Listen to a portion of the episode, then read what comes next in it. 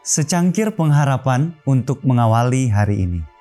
Renungan pagi tanggal 1 Desember, tujuan Tuhan selalu mengubah kesedihan menjadi sukacita. Mazmur 30 ayat 6. Sebab sesaat saja ia murka, tetapi seumur hidup ia murah hati. Sepanjang malam ada tangisan, menjelang pagi terdengar sorak-sorai adalah tujuan Allah untuk selalu membawa terang kepada kegelapan, sukacita kepada kesedihan, dan istirahat untuk keletihan bagi jiwa yang menanti dan rindu. Pada akhir zaman, umat Allah akan berkeluh kesah dan menangis karena kebencian yang merajalela di dalam negeri.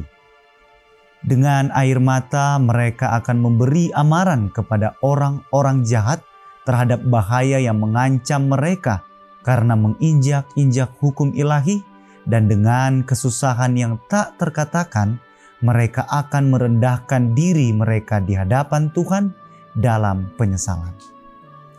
Orang-orang jahat akan mengolok-olok kesusahan mereka dan mengejek penampilan mereka yang hikmat. Tetapi kesengsaraan dan kerendahan hati umat Allah merupakan bukti yang tidak dapat salah bahwa mereka sedang mendapat kembali kekuatan dan keagungan tabiat yang hilang oleh sebab dosa. Mereka telah menolak tipu muslihat si penipu. Mereka tidak meninggalkan kesetiaan mereka oleh raungan naga itu. Kini mereka aman selama-lamanya dari rencana-rencana si penggoda.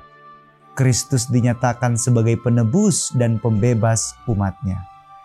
Kini sesungguhnya inilah umat yang sisa itu yang merupakan suatu lambang ketika air mata dan kerendahan diri pengembaraan mereka memberi tempat untuk kegembiraan dan kehormatan di hadirat Allah dan anak domba. Doa kita hari ini. Marilah kita meminta kepada Tuhan hidup yang penuh dengan sukacita untuk menjalani sepanjang kehidupan kita hari ini. Amin.